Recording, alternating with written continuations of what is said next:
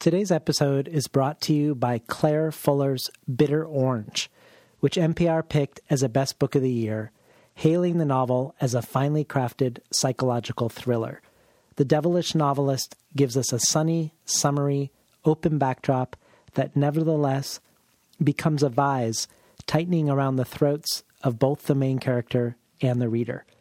And the Paris Review writes, page by page, Fuller enchants us with prose as thick as clotted cream, only for us to realize too late that she's been ensnaring us at every turn. Bitter Orange is available in paperback now from Tin House Books. People who support the show receive an email from me as each episode is released. These emails often describe something about the circumstance of the interview as well as providing links to essays or other material that is referenced during the conversation, either by me or by the guest. But because the circumstances were so unusual for my last guest, Zadie Smith, and my current guest, Richard Powers, where I was interviewing Zadie twice in one day, once for the radio, and a second time that night on stage. And similarly, the next day, interviewing Richard Powers on the radio, and then again on stage I've made the last two supporter messages public and available on the Patreon page in case you want to check out some of these backstage musings, as well as to get links to some of the material we discuss in both of these conversations. Also, if you're a subscriber to the bonus audio archive, do make sure not to miss this one, where Richard Powers discusses a collaborative cantata about trees that he did with musicians and with other writers, including Kim Stanley Robinson and Bill McKibben. And then Powers reads a poem by W.S. Merwin about trees and tree blindness that is part of this collaboration. The bonus audio archive, the public behind the scenes notes, and other supporter gifts such as Hanif Abdurraqib's A Fortune for Your Disaster and Ursula K. Le Guin's Conversations on Writing can be found at patreon.com slash between the covers. Or if you are looking to support the show in other ways, you can go to tinhouse.com slash support. Enjoy today's program. These stories are about the id unleashed. They're about the wildness contained in all of us. I think stories kind of have some kind of magical effect in the world. I think it's really hard to live without stories. And if somebody tells you like this is the way you're going to end up, you're lucky if you can forget that. You know, there's me, and then there's writer guy me, and then there's me working, which is the absence of me. It's just story. Had no idea how to write a novel, didn't know if it would ever come to fruition. Was working at a vet and kind of lint rolling puppy hair and cat dander off myself. They're almost like really shy animals. They will come out of the woods, but you have to stay very still. And you have to pretend like you're not interested in them. Artists tend to like put their fingers in the wounds in the silences. I believe in the role of literature as a, as a, as a catalyst for dialogue and, and, and new forms of, of thinking. All the stuff I'm interested in is thrown into the washing machine that is my brain and it's put on spin. Good morning and welcome to Between the Covers. I'm David Naimon, your host. Today's guest is the writer Richard Powers. Powers is the author of 12 novels, novels that have often interwoven science, from genetics and medicine to neuroscience and artificial intelligence, with his love of the humanities, from music theory, painting, and photography to investigating storytelling itself. Powers is a graduate of the University of Illinois in Champaign Urbana where he studied physics and English and received a master's degree in literature. Before Powers was a novelist, he was a computer programmer, but he found immediate success with his 1985 debut novel, Three Farmers on a Way to a Dance. It and four of his other novels have been a finalist for the National Book Critics Circle Award. His fourth book, Operation Wandering Soul, was a finalist for the National Book Award. His 1998 novel, Gain, won the James Fenimore Cooper Prize for Best Historical Fiction, and his ninth novel, The Echo Maker, won the National Book Award and was a finalist for the Pulitzer Prize in Fiction in 2006. Richard Powers has taught at the University of Illinois and Stanford. He's a fellow of the American Academy of Arts and Sciences. He's the recipient of a Lannan Literary Award and a MacArthur Genius Grant, and he's here today to talk about his most recent book, his 12th, the winner of the 2019 Pulitzer Prize in Fiction, entitled The Overstory. Margaret Atwood says it is not possible for Powers to write an uninteresting book. Ann Patchett calls The Overstory the best novel ever written about trees, and really just one of the best novels, period. Bill McKibben says The Overstory is beyond special. Richard Powers manages to turn trees into vivid and engaging characters, something that indigenous people have done for eons, but that modern literature has rarely, if ever, even attempted. It's not just a completely absorbing, even overwhelming book. It's a kind of breakthrough in the ways we think about and understand the world around us at a moment when that is desperately needed. Barbara Kingsolver says the Overstory accomplishes what few living writers from either camp, art or science, could attempt. Using the tools of the story, he pulls readers, heart first, into a perspective so much longer lived and more subtly developed than the human purview that we gain glimpses of a vast primordial sensibility while watching our own kind get whittled down to size. The Overstory is a gigantic fable of genuine truths. Welcome to Between the Covers, Richard Powers. Thank you so much, David. Thanks for having me here. Nearly every contemporary book is made from and out of trees. But we never think about books as trees, as vehicles for our imaginations. The Overstory, which is also made of tree, is aiming in a variety of ways to also be imaginatively tree centric, Hmm. to be shaped by trees and to assume the shape of trees.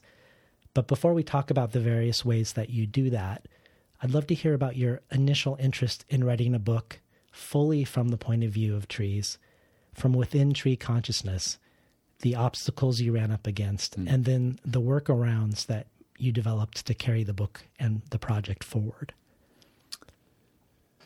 Yeah, that that was a, a vision that I had for the book in the first couple of years that I was doing the groundwork research. I mean, the uh, the book as a whole uh, unfolded over the course of somewhere between five and six years, and my my conversion experience from a condition of relative tree blindness to uh, at least the novitiate state of tree consciousness um, made me think that it it might be lovely to to really displace the human altogether and produce a narrative that that was focalized entirely either from a single tree or a, society of trees. Since one of the great discoveries that I made as I began to study trees and read about them uh, is just how social they are uh, and how how communitarian they are. But our, in that regard, I was inspired perhaps by by a nonfiction book by David Suzuki called Tree, which was uh, subtitled the the biography of a, of a Douglas fir, Mm. and an attempt to get to a lot of the astonishing new kinds of behaviors that we've been learning about trees over the last several decades by telling the story of an individual Douglas fir. He actually diverges from that plan a bit in in in his nonfiction, and I thought it, it would be worth at least struggling for a while um, to try to more rigorously adhere to that close focalization in an in a fictional form. The the challenge, of course, is when when your primary characters don't move and they and they and they unfold over long periods of time how to create the natural kinds of tension and drama that that humans recognize without falling prey to a kind of ersatz or you know f- f- phony uh, Disneyfication, anthropomorphizing. Uh, it wasn't without interest for me to attempt that as an exercise because the thing that I really discovered was that I didn't want to tell the story of a tree or a group of trees in the absence of humans any more than I wanted to yet again tell another story about humans in the absence of the more than human. What I really wanted to do was find a vehicle that would make it possible to tell an old fashioned 19th century Tolstoyan like drama that took as its heart the relationship between trees and people. Hmm. Well, the overstory assumes the superstructure, the anatomy and life cycle of a tree with its four sections right. roots, trunk, crown, and seeds. Right. Can you talk broadly about how this, this form influenced the content and also the movement through the book? Once again, I you know I can't claim that I knew what I was doing when I started out. Uh, in fact, far from it. I was looking for various forms for another technical problem. Once I had realized that I didn't want to do this kind of close and somewhat artificial exercise of focalizing entirely through trees, uh, my cast of characters expanded pretty rapidly to to nine primary human characters and four rather significant trees. And it was such a large canvas that I didn't know how to organize it in a way that would make it um, coherent to a large number of readers. That's that's a lot of characters. It's probably twice as many characters as would typically major characters as would typically inhabit uh, a, a contemporary novel. And I tried various forms to realize that, and I just, you know, I, I thought what I need to do is is hold one variable, you know, deploy one variable in a co- in a consistent way, and and allow the other ones to kind of be organized by the skeleton of that variable. And so, you know, one of the ways was was time, of course, since you know we we we we think of drama as unfolding linearly, and I thought, well, I'll just start at the beginning of these multiple intertwined tales and move it forward and people will pop in and out as they become significant. Uh, and I wrote that all out, and it seemed great while I was working on the draft. And then I went back to read the reread the finished draft, and I was having trouble keeping the character straight, just because of that the, the demands associated with leaving one focalized frame and starting in another one, just by virtue of the fact that time dictated that cut. And I thought, well, you know, how do people really build up their empathy and their identification with an individual character. And they have to see that character do things in the face of severe challenge, make make the best of a bad situation. They have to see them pitching their values again and again against a changing landscape of you know environmental challenge. I'll just co I'll, I'll, I'll collate, I'll, I'll, I'll, bring together all of the essential backstories of the characters and deploy them uh, individually as short stories almost and and let the reader live with that character for enough time to form an emotional identification and attachment, to be caught up in the drama, to ha- you know to have that uh, vested emotions in the success or failure of of that individual's life and I'll just put them, I'll juxtapose them. And the, yes, there'll be a little bit of a risk. It'll seem, you know, to, to certain readers who are saying, "Hey, I, you know, I thought this was a novel. Uh, you know, I, I, it's it's more like a collection, an anthology of short stories." I'll run that risk. It's, it'll it'll be an atypical uh, uh, structural experiment. And then I had this moment of aha. If I do that, and let the next section be what happens to these established characters as they begin to meet and aggregate and form their own community of action and concerted, you know, social effort. What I have are trunk are, are roots leading up into a trunk. Mm. And at the minute I saw that, I just thought, hey, this will this will guide the entire structure of the whole book. They they will uh, they will go from their individual lives up into a common cause. The, the, the, the, drama of the story will lead them up to a catastrophic moment that will blow them apart as a community, and they will follow out their own separate lives on, on each separate branch, and that'll be the crown. And then the unforeseen consequences of their actions decades later will be the resulting seeds of the story. So now there's both a structural and a temporal organizational scheme that. Um, not not just represent the story of this community, ad hoc community, but actually participate in their community as a as a living thing that that morphologically resembles the subject that they're all drawn up into. Another way that you um, bring treeness into the way the, the story is told is that each of these nine human protagonists have a tree avatar. So that to understand Nicholas, Mimi, Adam, Ray, Dorothy, Douglas, Neelay, Pat, Patricia, and Olivia, we have to also think of the chestnut, mulberry, maple, oak, linden, fir, fig, beech, and ginkgo trees, Mm. respectively. Yeah.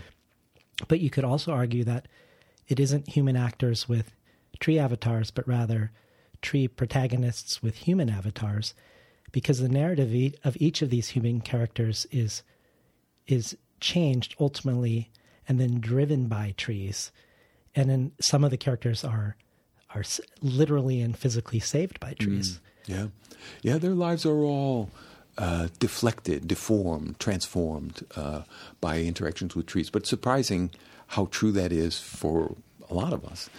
In, interestingly, as you were as you were saying that, I was remembering another process um, uh, where my uh, my approach to that organizational scheme changed in over the course of revision. Initially, those chapters took the tree name and not the person name. Hmm. In other words, you know, the uh, instead of the, the the chapter on Nicholas Hoel that opens the book, I called it American Chestnut. Hmm. I actually used the, the Latin names and the the common names in in um, uh, subtitle parentheticals, and that to me seemed to to overplay the allegorical component of the book.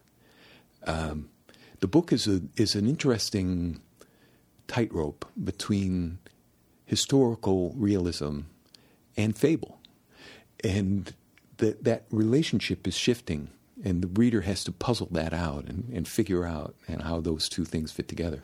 But to to deploy those chapters by their tree names pushed it a little too far toward the allegorical.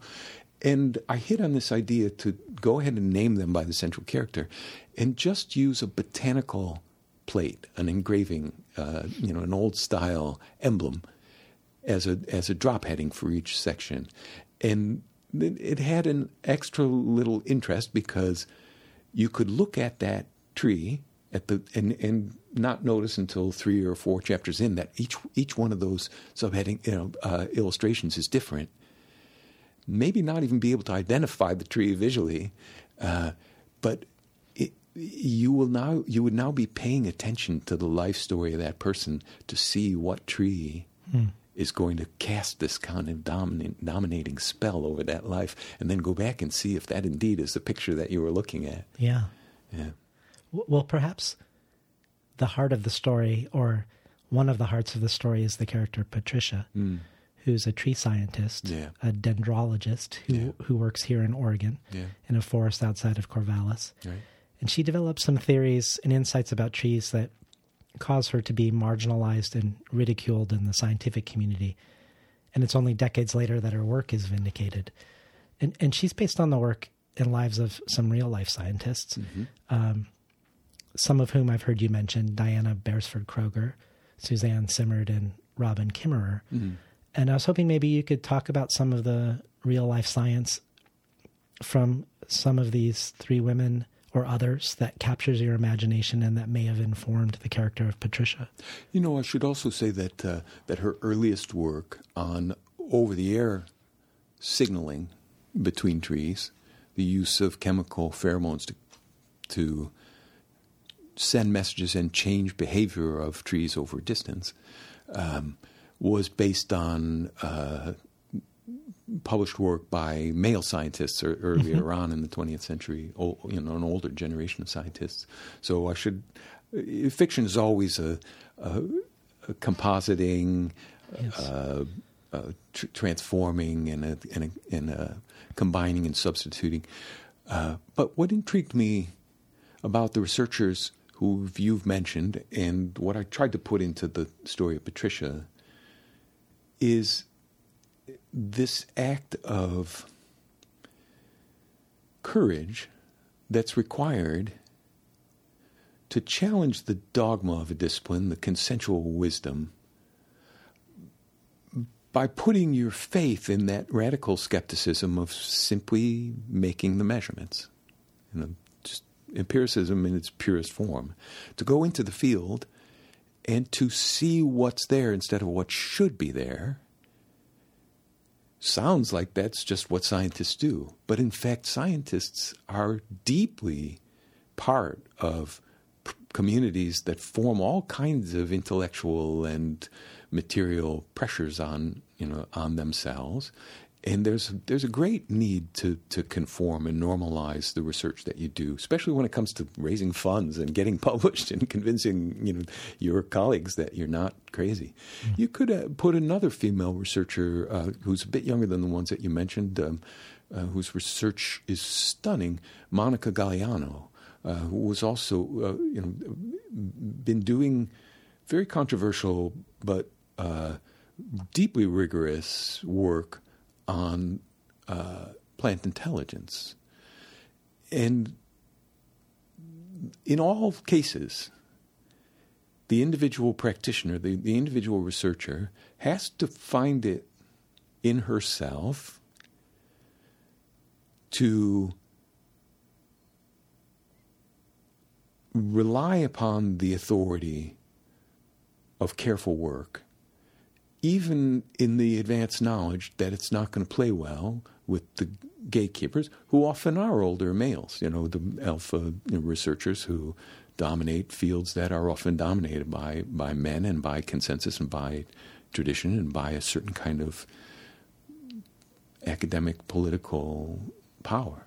So uh, that's that's the story uh, that I wanted to um, to dramatize by compositing into into Patricia, and it's the story also of a last laugh. It's the story of someone who lives long enough to see that work vindicated, who goes through the darkness of ostracization and rejection and humiliation, and then who gets rehabilitated not always with the proper amount of restitution sure. and acknowledgement.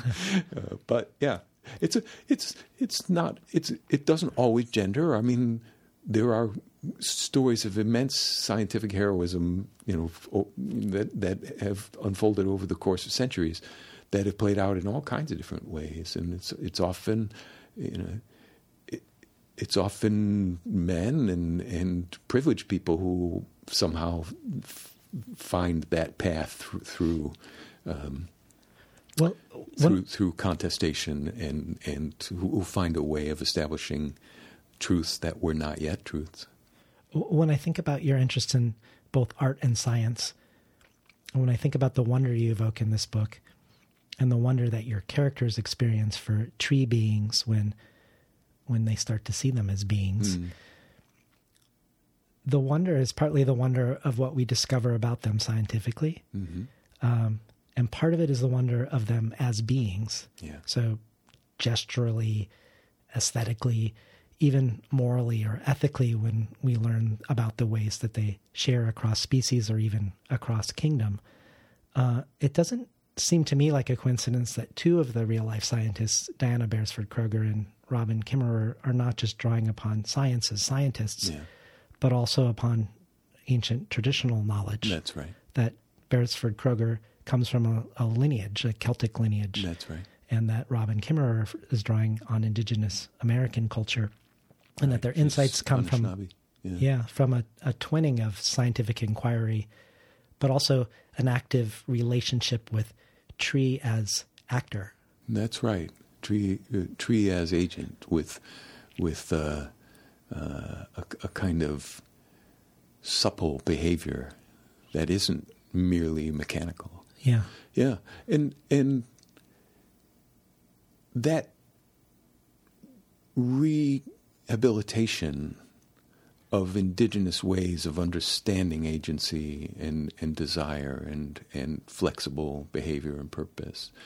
In the absence of controlled, rigorous, double blind laboratory reductionism is a part of the story of our future You know, it's not a casual thing when people like Robin Wall Kimmerer say we need to learn to become indigenous again. Uh, what's interesting about those practitioners, and Kimmerer in particular, is that does not mean a renunciation of empirical, you know, scientific study or of technology. That's correct. It's it's it's rather a new kind of synthesis, and and to become indigenous again uh, is is not to return to a pre-technological state or a pre-scientific state.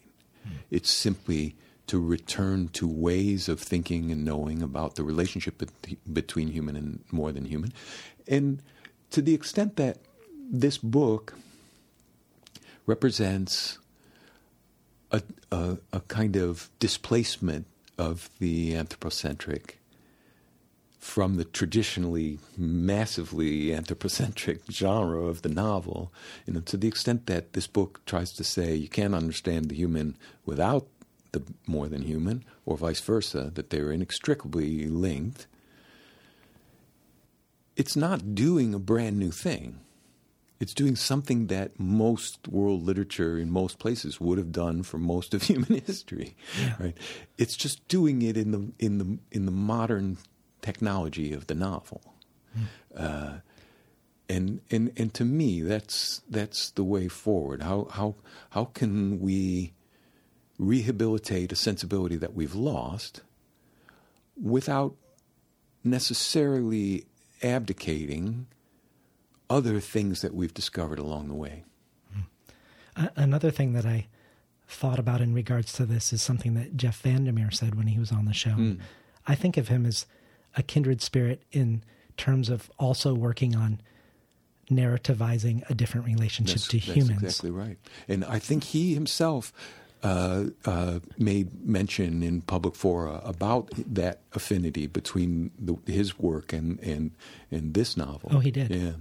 Well, one thing he did say was, one frustration I have is simply that we think of hard tech, like our cell phones, as being incredibly complex. But if you could actually see the complexity of the world around us, hard tech would look very, very simplistic. Oh my God, and crude to the extreme. You know, it, uh, I at one point in the book I try to articulate what's happening in the thin, thin layer of a leaf, and all of the machinery and the apparatus that's packed into that that tiny substrate, and and just the the the, the, the miraculous uh, biological apparatus that's involved in turning sunlight into food, into everything that there is. Um, it was beyond my capacity as a writer to do, but it surely opened my eyes to the truth of what Vandermeer's talking about. Yeah. That you know we pat ourselves on the back for for ingenuity, and it's it is so rudimentary and crude compared to you know everything that the biological world is is doing, and that's you know to, that's also one of the one of the great insights that I came to in the in the course of reading for this book, and one of the things that I tried to uh, invest in the book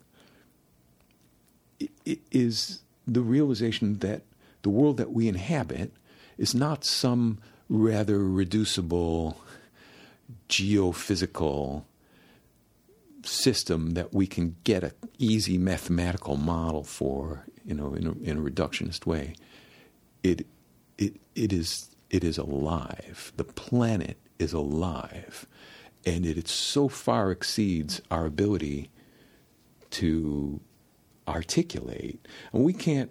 I mean, we can't even articulate ways of running experiments that would get at the, the components of, of these complex systems because they are complex systems. The components don't function autonomously, or independently. So we can't even apply the, the, the, the standard practice of reductionism to understand them.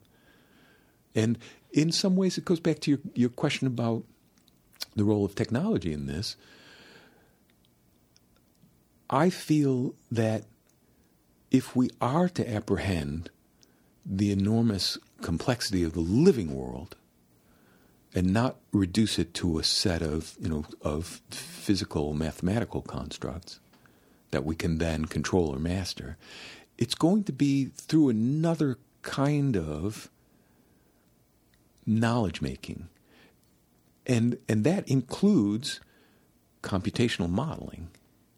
And that's why one of the one of the big threads of the story involves somebody who goes through that route. You know, the the the uh, the, the, story of Neelay Mehta in Silicon Valley, who who has a deep relationship to to the digital transformation of the world, and who realizes that a the digital transformation of the world is making us more alienated in many ways. It's it's creating an even greater illusion of human exceptionalism. But B, it could be the tool, and it has already proved to be the tool in a, in a rudimentary way of our final of, of, of, of, of our newfound ability to understand what the neighbors are doing. Yeah. And it's not a coincidence. I'd like to point out it's not a coincidence that the rise of ecology as a formal field of study, the rise of understanding of complex systems, the rise of environmental science is concurrent with the rise of computation. Mm. We would not, in, in, in, with human brains alone, we wouldn't have the ability to create and understand, to, to follow out over long periods of time and using huge amounts of variables the complexity of a living system. For that, we need our prosthetics. In case you just tuned in, we're talking today to Richard Powers about the Overstory, I think this would be a good time to hear a little bit from the book. Sure. And I know this isn't necessarily a representative um, reading, but I would love it if you did read the beginning. Sure. Um, particularly because I think it evokes the the aliveness of the planet.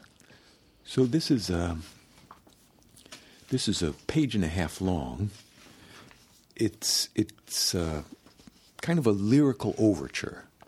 Uh, it, it sets the scene thematically for what will then be embodied and dramatized through human protagonists. But in this section and in other uh, intervals throughout the book, it's really the, the trees who are the protagonists. It's a very, very lush prose that's attempting to embody a little bit of that complexity and the unpredictability and the immensity of these processes, the agency and the desire of these processes that we were talking about earlier. First, there was nothing. Then there was everything. Then, in a park above a western city after dusk, the air is raining messages. A woman sits on the ground, leaning against a pine. Its bark presses hard against her back as hard as life. Its needles scent the air, and a force hums in the heart of the wood. Her ears tune down to the lowest frequencies. The tree is saying things in words before words. It says, Sun and water are questions endlessly worth answering. It says, A good answer must be reinvented many times from scratch. It says every piece of earth needs a new way to grip it. There are more ways to branch than any cedar pencil will ever find. A thing can travel everywhere just by holding still. The woman does exactly that. Signals rain down around her like seeds. Talk runs far afield tonight. The bends in the alders speak of long ago disasters. Spikes of pale chinkapin flowers shake down their pollen. Soon they will turn into spiny fruits. Poplars repeat the wind's gossip. Persimmons and walnuts set out their bribes and rowans, their blood red clusters. Ancient oaks wave prophecies of future weather. The several hundred kinds of hawthorn laugh at the single name they're forced to share. Laurels insist that even death is nothing to lose sleep over. Something in the air's scent commands the woman. Close your eyes and think of willow. The weeping you see will be wrong. Picture an acacia thorn. Nothing in your thought will be sharp enough. What hovers right above you? What floats out over your head right now? Now. Trees even farther away join in. All the ways you imagine us. Bewitched mangroves up on stilts. A nutmeg's inverted spade. Gnarled Baja elephant trunks. The straight up missile of a sal. Are always amputations. Your kind never sees us whole. You miss the half of it and more. There's always as much below ground as above. That's the trouble with people, their root problem. Life runs alongside them, unseen. Right here, right next. Creating the soil, cycling water, trading in nutrients, making weather, building atmosphere, feeding and curing and sheltering more kinds of creatures than people know how to count. A chorus of living wood sings to the woman If your mind were only a slightly greener thing, we'd drown you in meaning. The pine she leans against says, Listen, there's something you need to hear. We've been listening to Richard Powers read the opening of the Overstory. Ursula Le Guin liked to call the relationship she strove for between the human and the non human as fellow feeling. Mm. And she very much wanted to knock the human off their pedestal by putting us in relationship to the other in a way that included listening, being still, creating space for difference and otherness, a position that for her was informed by the writings of Lao Tzu. And I also think of Martin Buber's I thou relationship in contrast to the I it relationship. And he also has a meditation on a tree in, in that book. Yeah, that's right. Really, a really beautiful one. yeah. Um, but thinking about them, I wondered about how you viewed human language in relationship to the act of relating. And the reason I ask is many of these characters in the book find a way to connect with trees outside of language. Several do this through visual art. Um, but I also wonder if it's a coincidence that Patricia is hearing and speech impaired, and that when another character is permanently robbed of speech and mobility, he too, like Patricia, develops a deep connection with trees. So I wondered if you saw language as obstacle or vehicle Mm. when it comes to relating with the non human Yeah. and to reality or to the quote unquote real world, or to put it in the words of Forrest Gander when he was questioning or raising questions about the philosophy of deep ecology. Is the real pre linguistic? Does language participate in foundational reality? Oh my goodness, how many cans of worms you've opened! it, it's it is really at the heart of the desire of the book, and also at the heart of the the uh, the challenges, the dramatic challenges of the book. Um, Le Guin really uh, put her finger on it. I, I I think of the simple word kinship, uh, and so much of the book is an attempt to dramatize all of the multiple levels of kinship that do unite us w- with creatures with whom most of us feel no em- empathy or identity, uh, identification or kinship. Uh, Robin Kimmerer talks about reciprocity, reciprocal relationships. Um, it's interesting. I, I, you know, I, I owe so much to Le Guin. She, she's really, she's really the, the, the pioneer of a certain deep insight about who we are and, and how we, how we connect with the more than human. Um, and I did not know that that uh, she traces a lot of this back to Lao Tzu. I have been finding it in Buddhism.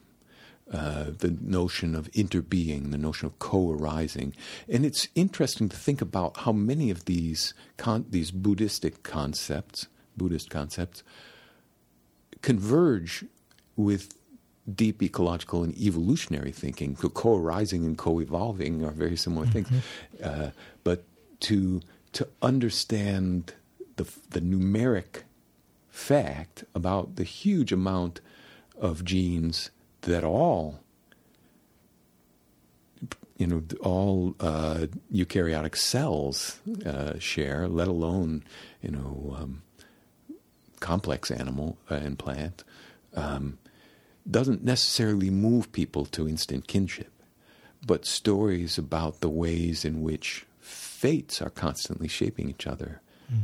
Can sometimes reinstitute that sense of proximity, that sense of interbeing, and it it is it is the denial of interbeing, this human centric, individual oriented, commodity mediated, Ayn Randish, you know, uh, it's everybody, you know, survival of the of the most brutal, you know, and the, and and emphasis on on individual triumph and autonomy and and competition. That is the source of the environmental catastrophe that we're bringing down upon ourselves. It is only a rehabilitation of the the notion of kinship, uh, of interbeing. What was her term again? Fellow feeling. Fellow feeling. Yeah. Um, it is it is only the revival of those concepts, all of which are are deeply imbricated into indigenous knowledge.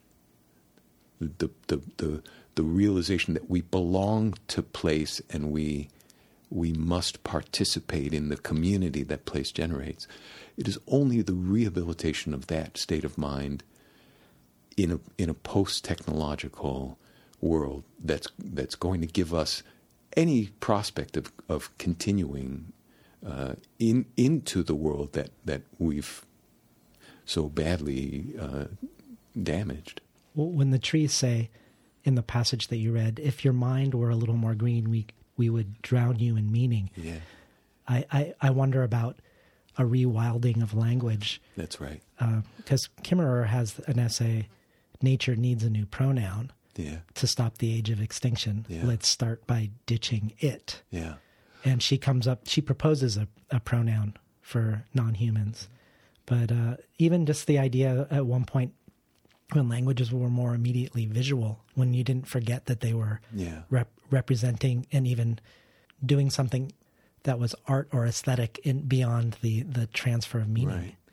Forgive me for wandering away from your original the, the question about whether language prevents or or uh, enables that kind of uh, fellow feeling or or kinship. Um, it is a prison house, right? It it does prevent us from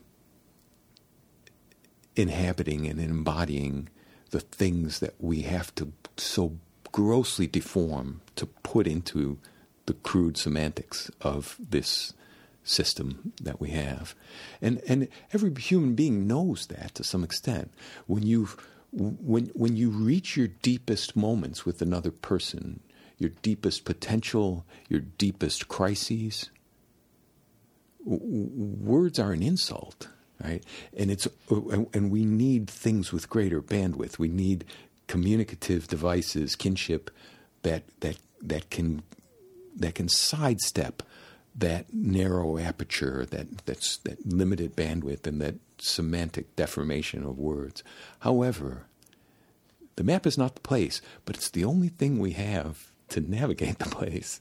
Yeah. And it is, in fact, its very limits that can be played against it themselves to create moments of of kinship, of participation and identity. They you know, the, the, the same thing that is a prison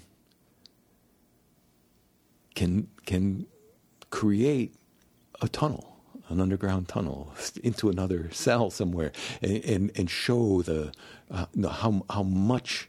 Uh, each trapped subject position has in common, and it's it's useful. The words themselves may not suffice to embody or inhabit that other position, but they can be the medium for the transformation of the person who is attempting to find those other positions. And I'll, I'll say, you know, there's a passage in this book where Patricia Westerford comes to the Cascades for the first time in her life and is confronted by these astonishing forests that you know any Easterner is just blown away by uh, when you see these conifers. You know when you see the big red cedars and the and the and the Douglas firs and the Sitka spruces, and you know and you and you just you're just boggled by them.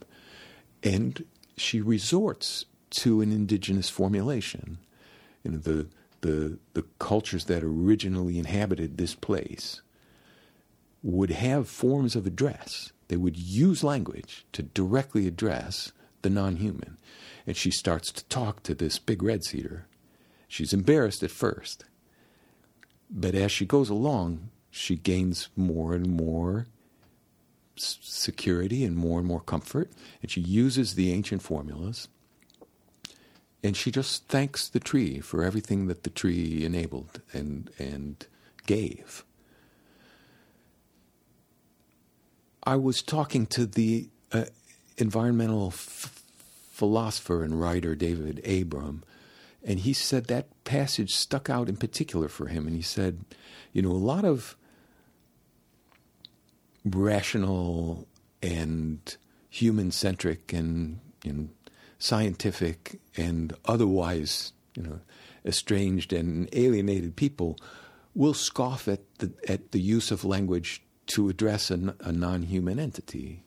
You know, are you expecting it to talk back? Do you think it really understands you? Do you think it changes anything to, to say something to them? And his answer is no, it doesn't. But in my own head, it promotes that tree from an object to a subject. Mm-hmm.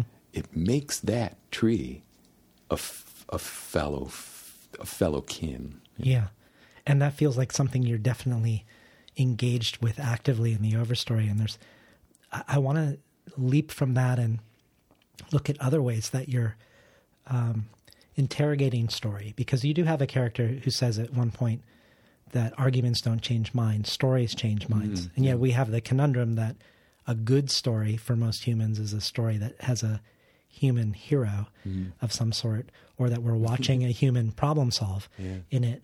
But but another thing that I that I think you you you trouble that and but one of the th- things your book does I think is also question some of the assumptions of what makes a story literary. Typically, we elevate works that aim for a moral ambiguity. So, mm. uh, the villains get humanized. Yeah. And the heroes have flaws. That's right. But your book has an overt moral aim. And I'd love to hear you talk about that in relationship to the contemporary taboo, because in a way, I feel like you're, this is another way you're asserting a different way to tell a story. That's absolutely true. So let, let me start there, and maybe if we get a chance, we can come back to some of the earlier observations that you made, which are really, really rich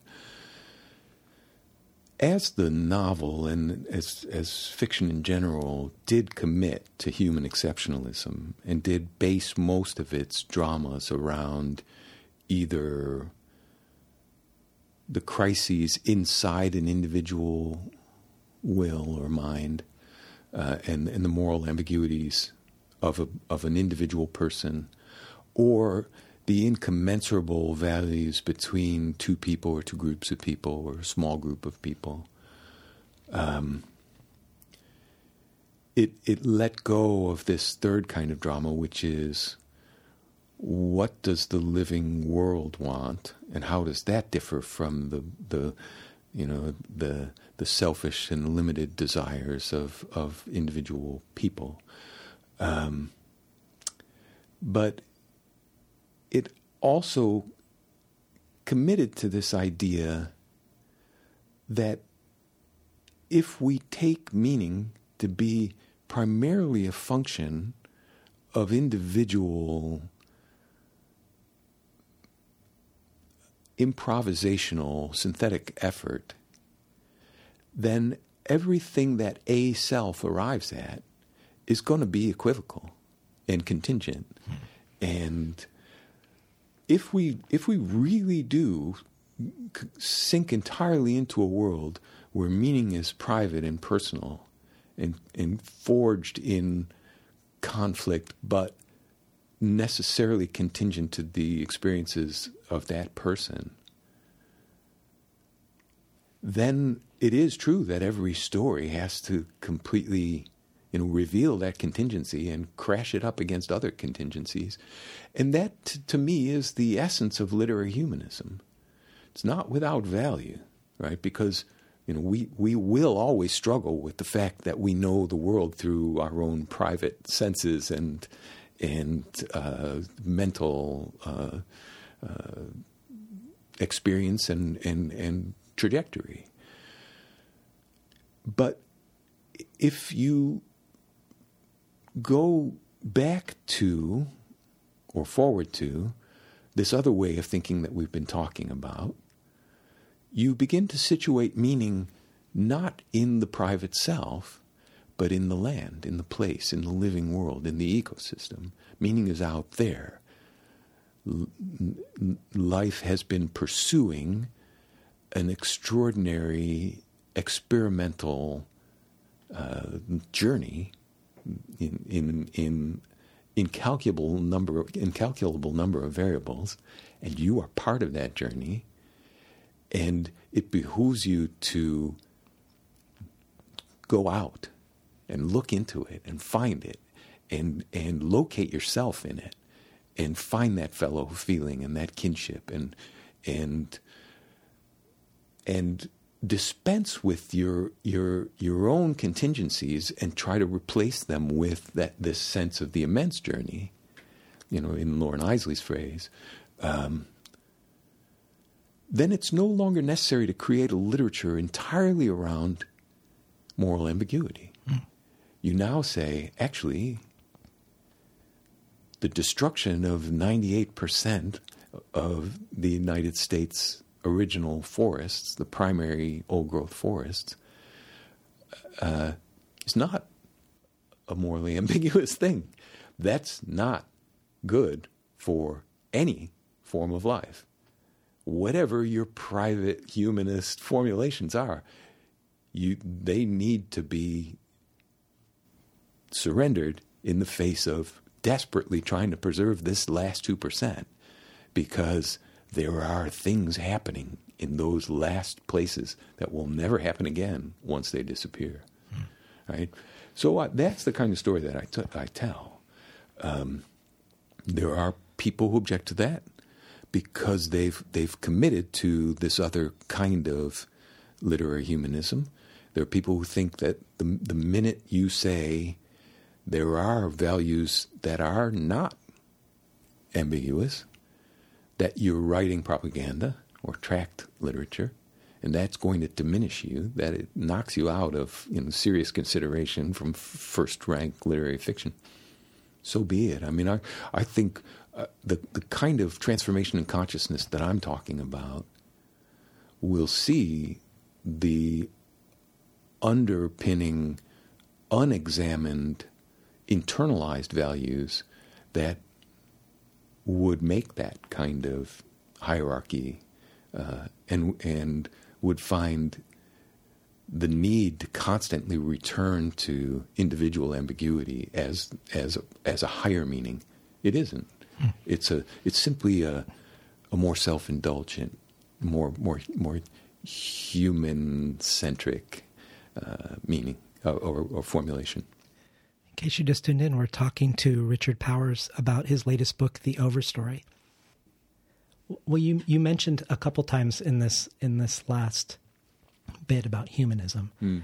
and when you were in conversation with Benjamin Markovits, who, to be clear, loves the Overstory, mm. he talked about the dangers of a novel with a moral aim, being that it could result in nihilism or anti-humanism. Mm. and he seemed to equate or conflate the two. But when you went on to correct him that anti humanism and nihilism aren't necessarily the same thing, he, he said, Well, why would you want to choose either? Mm. But when I think of all the goodwill and idealism that secular society invests in the word humanism, Mm. as if human values were the noblest values, and where humans and their values, regardless of what they are, are front and center, Mm. I don't see myself anti humanism as nihilistic or anti human, Mm. rather, anti humanism as anti human exceptionalism.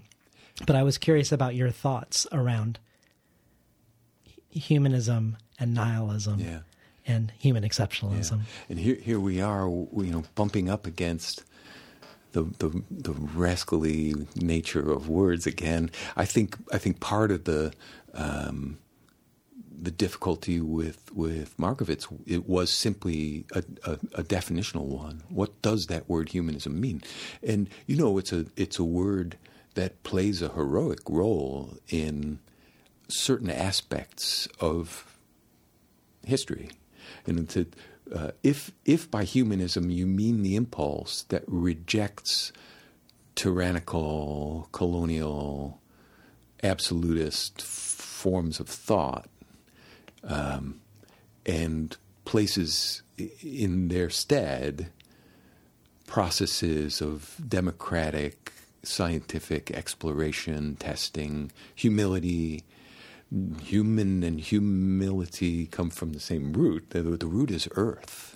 It's Mm. an Indo-European word meaning earth. Humus also comes from the same. Interesting. If you if you mean by humanism those forces, then certainly you wouldn't want to write an anti-humanist, that is, an anti-earth-based story.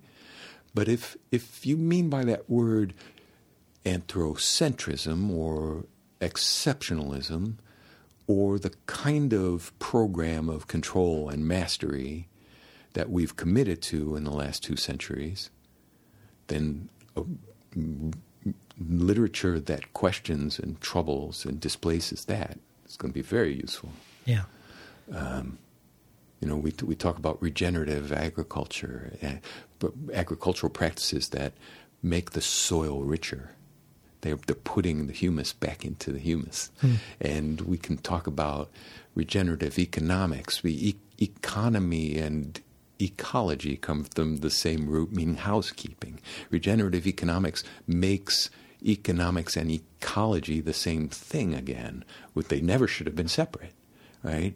So regenerative literature would would put the humus back into the human. Hmm, I right? love would that. bring the humans back to the land. It made me think of the the word atom too, which Mm, also yeah. Adam, the first human. Yeah. That's also the word for Earth. That's right.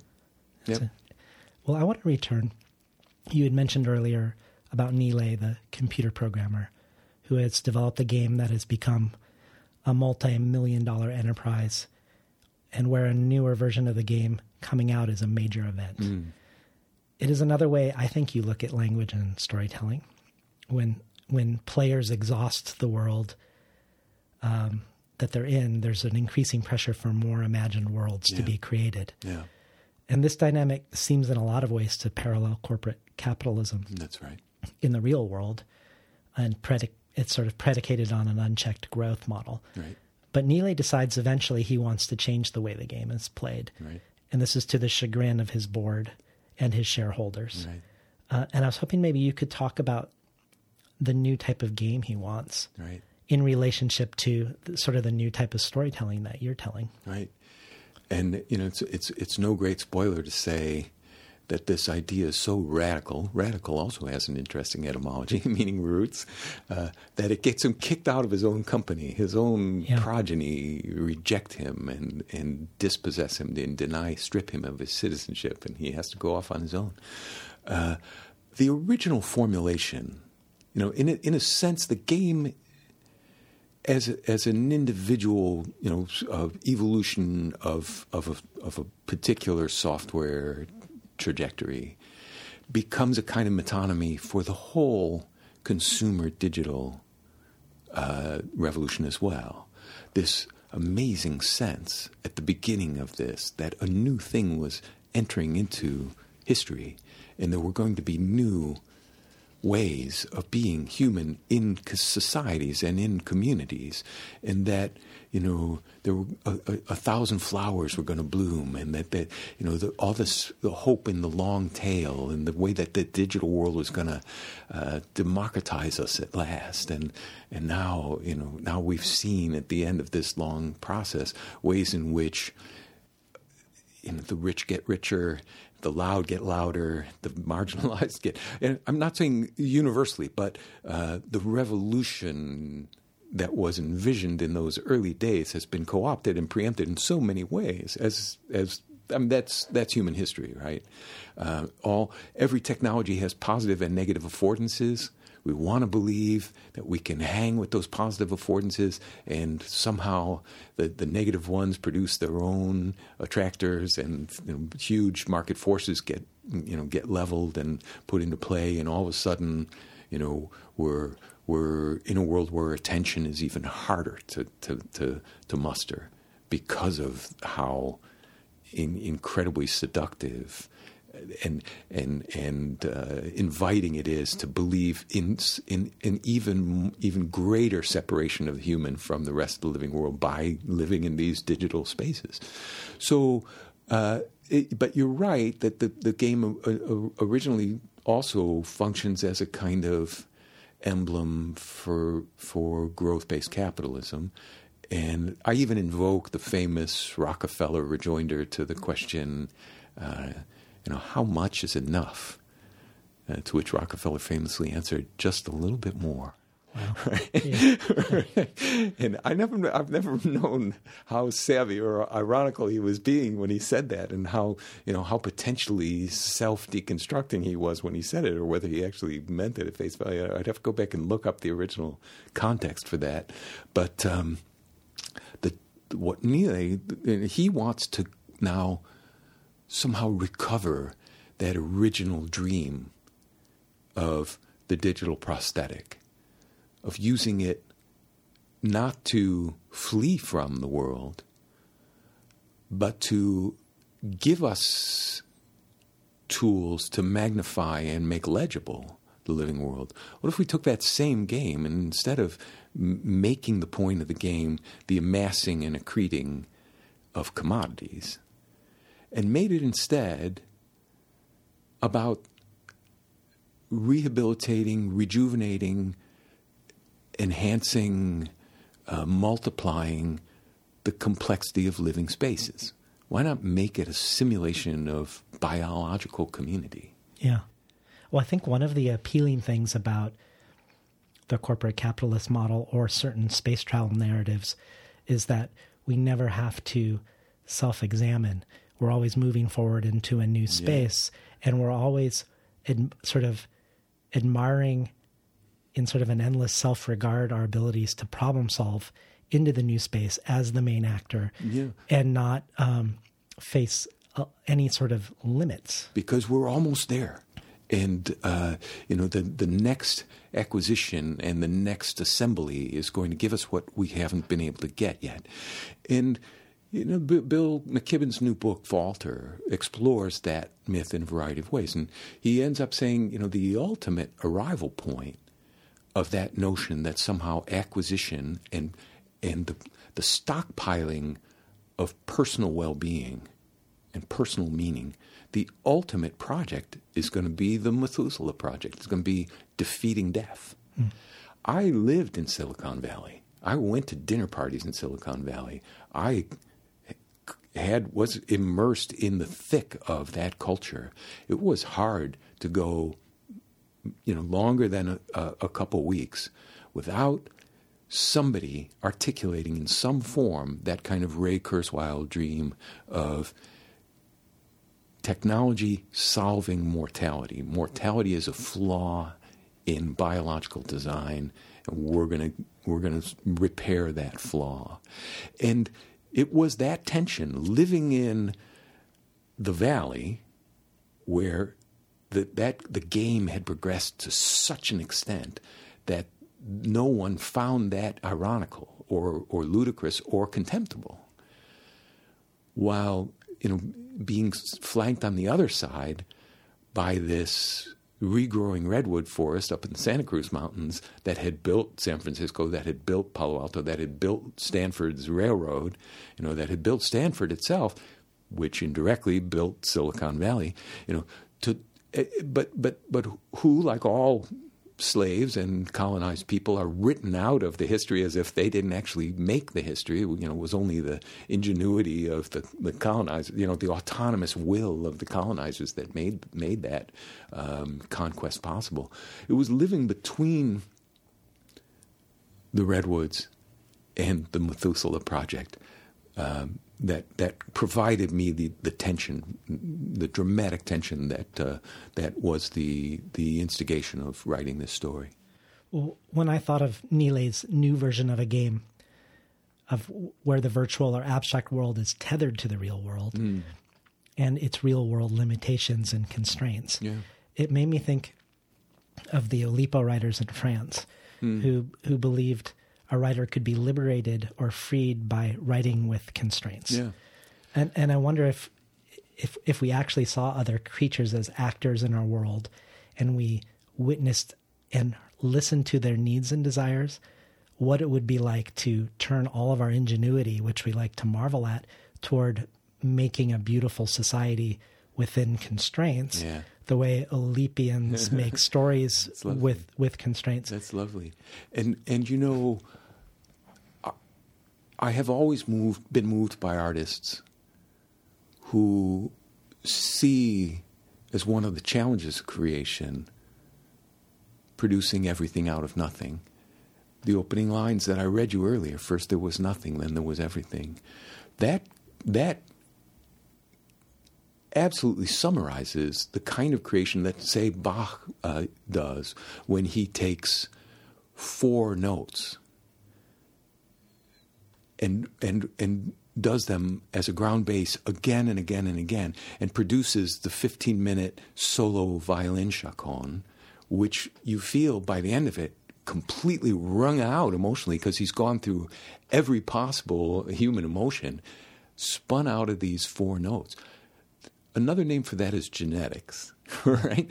And the, to, to, to spin everything out of nothing is the story of life. The, const- the physical constraints being met by, pruned down by natural selection, which process produces, as Darwin calls it at the end of the origin, endless forms, most beautiful. Mm-hmm. That is the exercise that we're involved in.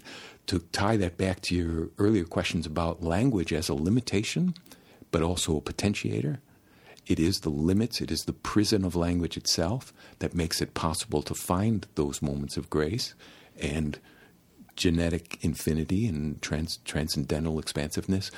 Um, and to me, I mean, a very simple example of this as I was working on the book was my own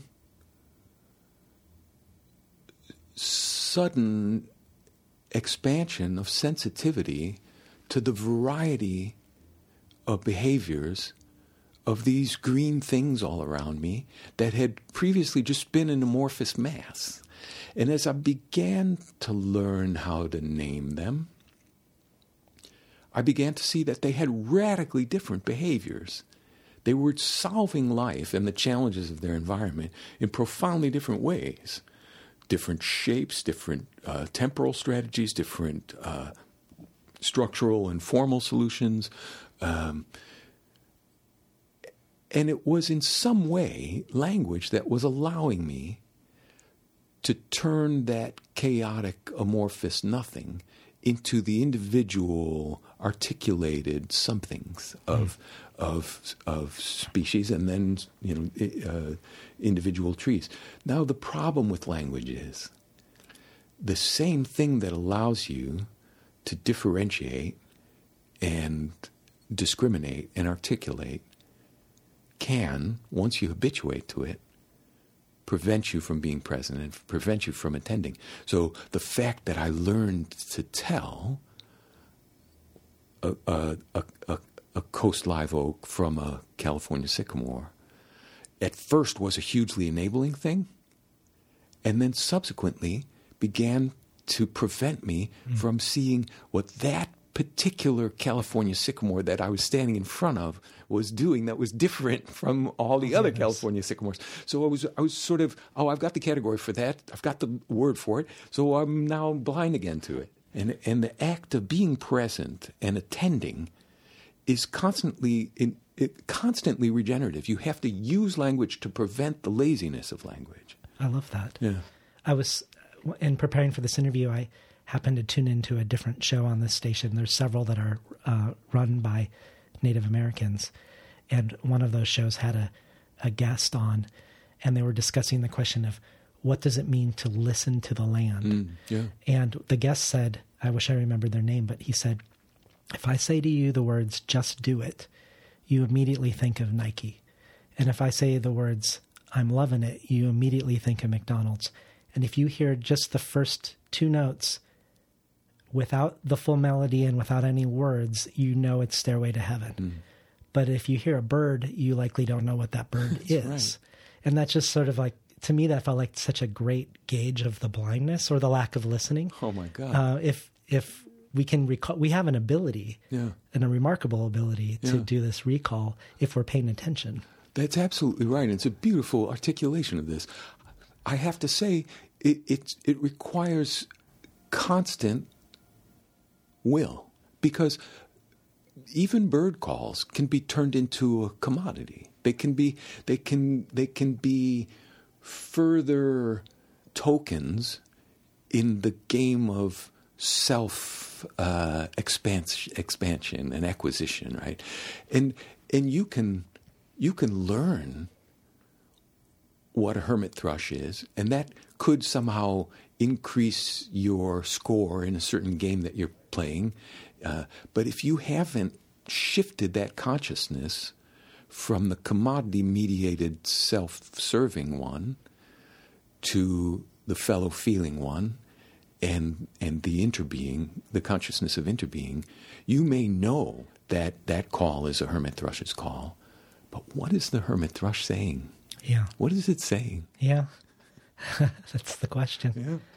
Well, I want to. I want to do. I, I don't want to do a short shrift of another element of the overstory, um, because Naomi Klein has been a big champion of this Mm. book, and one of the reasons she loves the overstory is it's one of the few narratives that valorizes people engaged in direct action, Mm. civil disobedience. Yeah. And many of the actions we see in the book, like the characters, are are composites of of real life events or inspired and then composited from real life events. Some from Earth First and Earth Liberation Front actions, um, some from Ju- Julia Butterfly Hill. Um, but for people who aren't familiar with the history of direct action or who haven't participated in direct action, I'm curious how they've responded to these sections because I could imagine some of them maybe thinking you are being um, hyperbolic or extreme or fantastical when we see the sadism that has happened in some of the ways these actions have been dismantled. That's that's a very important question, and and you know the the the answer to it really depends upon the geography and history of the individual readers. Here in Portland, here in the Pacific Northwest and Cascades, the audience is going to be much more attuned to the fact that a lot of the book is based on demonstrable history, and you know they they know these engagements. Uh, you know, in in the Pacific Northwest, people know about Warner Creek. They know about headwaters. They know about the the the the, the timber wars and the specific engagements, the successes as well as the failures.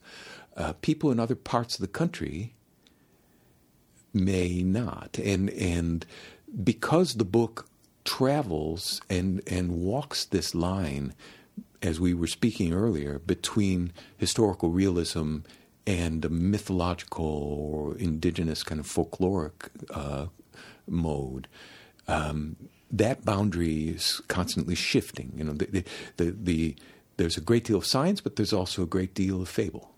Um, there's a great deal of history, but there's also a great deal of invention.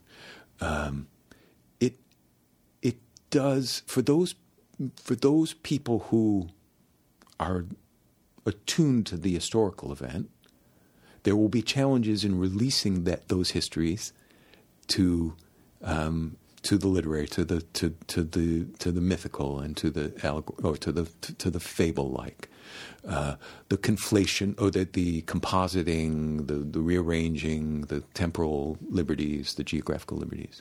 They will say, "Hey, you know, hey, wait, didn't happen that that way." Yeah, but it it it other places or other things, you know, did follow that trajectory. And if we take a little bit from one and the other, we create a, a narrative forward motion that that tells a new story. To people in the other parts of the the world who might have no might have complete absence of knowledge about the, the, the, history of this region and, and what happened in those years. It does require pointing out that when police swab pepper liquid pepper into protesters' eyes, protesters who are chained in place, that that isn't you know this isn't me being you know over the top that you can go on YouTube and see the videos of that happening. Yeah. Well what's interesting now is we're seeing a rise again of direct action and in I think a, an awakening around these tactics yeah. after a long period of them not being um, so visible yeah. and you one of the things that you portray in the overstory is the way the eco activist movement is dismantled. Because mm. um, I remember back in the 90s here in Portland, uh, the Environmental Liberation Front and the Cascadia Forest Alliance, they had storefronts. ELF had one downtown, yeah. and wow. I could walk down from my office to the Cascadia Forest Alliance and leave food or money for the tree sitters. Right. Um, it was very public and it was very outward facing. Um, even when there were people who had hidden identities mm. with, with certain groups. But um, one of the things you show is how the success of the government in labeling these activists as terrorists yeah. Um, with sentences that were so out of proportion to what they were doing, no lives Yeah. lost in any of these actions, that um, it caused people who got captured to to tell on other activists, That's and then it rotted the trust from the inside out. That's right. And I, I actually had breakfast this morning with a lot of people who were on the front line, you know, uh, and they were recounting again how completely debilitating and demoralizing it was when the the guts of the movement got broken by this identification of of of this great uh, responsible, concerted, organized, legally underpinned uh, set of actions being compromised by a, a chaotic and and uh, and an uncontrolled and and uh, an excessive uh, component, and and when the whole movement got associated with the the, the fringe extremists, it did force the defense. It did. It did take the life out of the movement, and it did uh, force that defense into a quiescent period.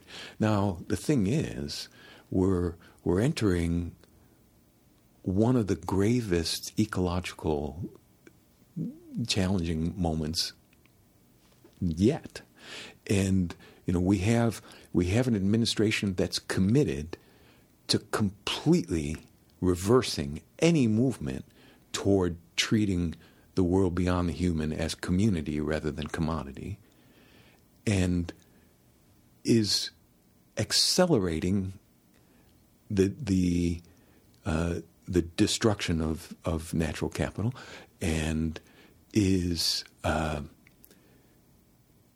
working very quickly to dismantle all you know as much of the, the, the, the legal leverage of you know the hard won uh, uh, legal gains of the last 50 60 years in, in overnight right? And here on Mount Hood where they have had not been cutting old growth for over a decade they now are again Right. so we're back at the moment where you know if if there is no direct action, there will be no old growth forest. Yeah.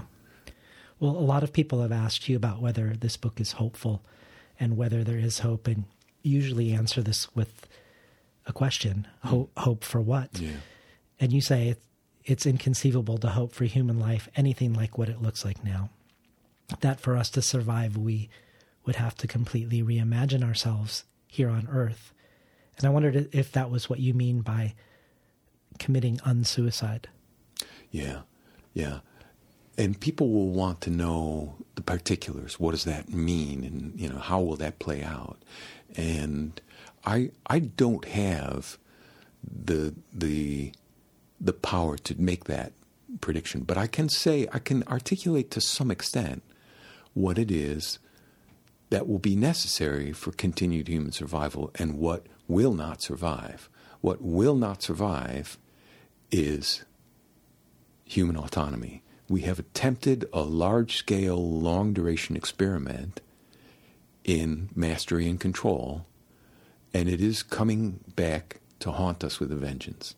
Mm. We are finding out not just that we can't do it, but that we've we've reaped the whirlwind, and and the challenges of the future of survival in the future are going to be as grave as they have been since you know ice age you know the European ice age um, and that's that does not necessarily preclude this question of hope if you say hope for the transformation of human consciousness and the return to an inhabitation of place the commitment not to a private meaning but to a meaning out there, a meaning that is embodied in the land and in the in the aggregate ecologies that solve the challenges of local place.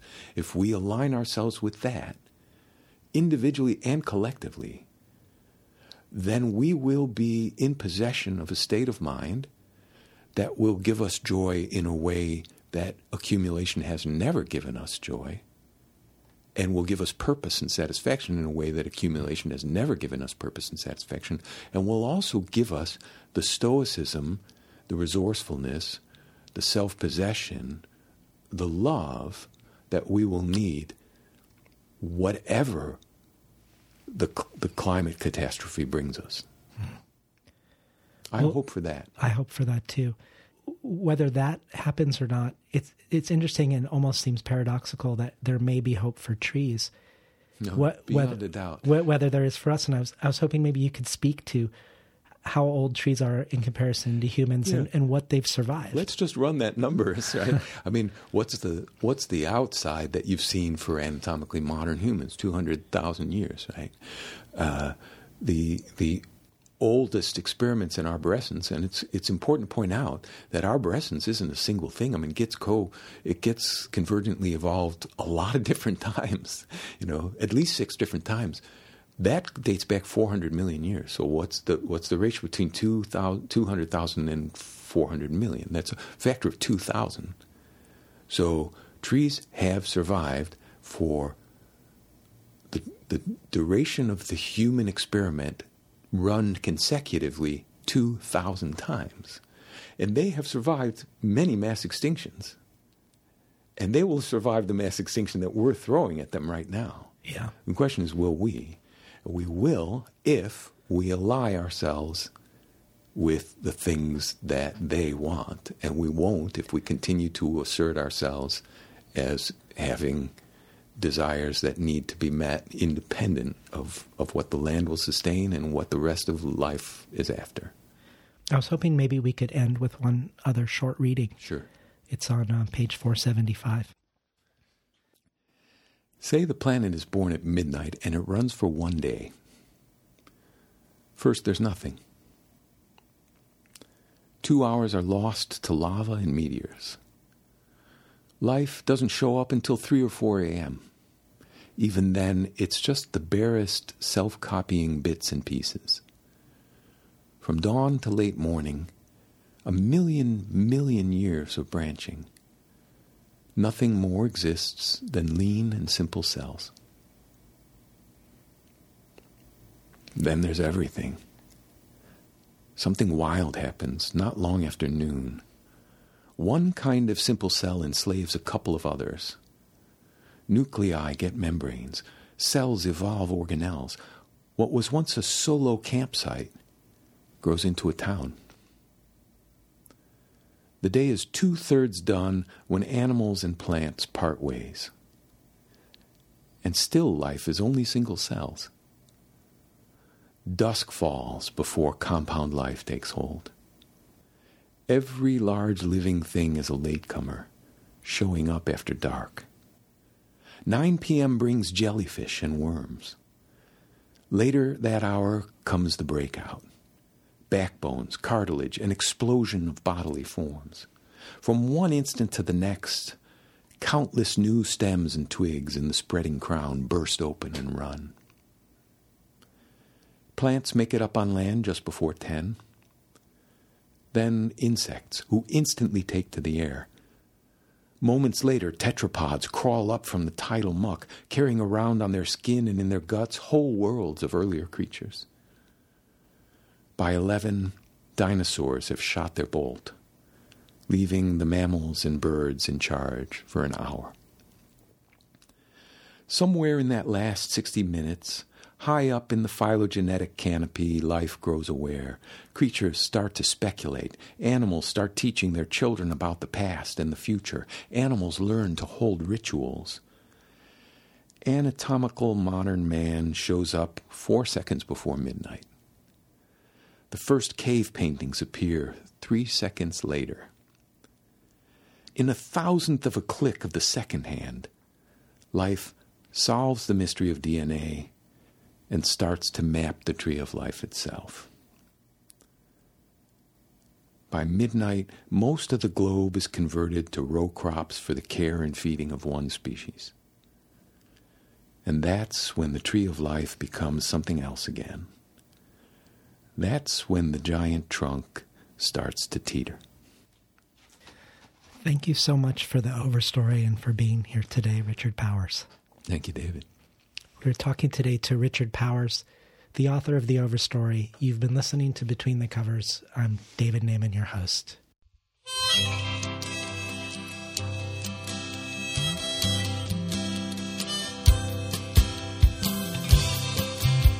Today's program was recorded at the studios of KBOO. Volunteer powered, non commercial, listener sponsored, full strength community radio from Portland, Oregon found at kboo.fm. For the bonus archive, Richard Powers talks about a collaborative cantata about trees that he created along with musicians and other writers, including Kim Stanley Robinson and Bill McKibben. He talks about visiting W.S. Merwin's self planted forest and ends with a reading of the poetry of Merwin that was part of this tree cantata collaboration. This bonus material joins supplemental audio by Brandon Shimoda, Ted Chiang, Layli Long Soldier, Carmen Maria Machado, John Keene, Forrest Gander, Diane Williams, Cristina Rivera Garza, and others. All of this can be found at patreon.com slash between the covers. Finally, I'd like to thank Imre Lodbrog and Barbara Browning for creating the outro. Their album Imre Lodbrog e Sapatita Mi can be found on iTunes, and Barbara Browning's trove of ukulele covers can be found at soundcloud.com slash Barbara Browning.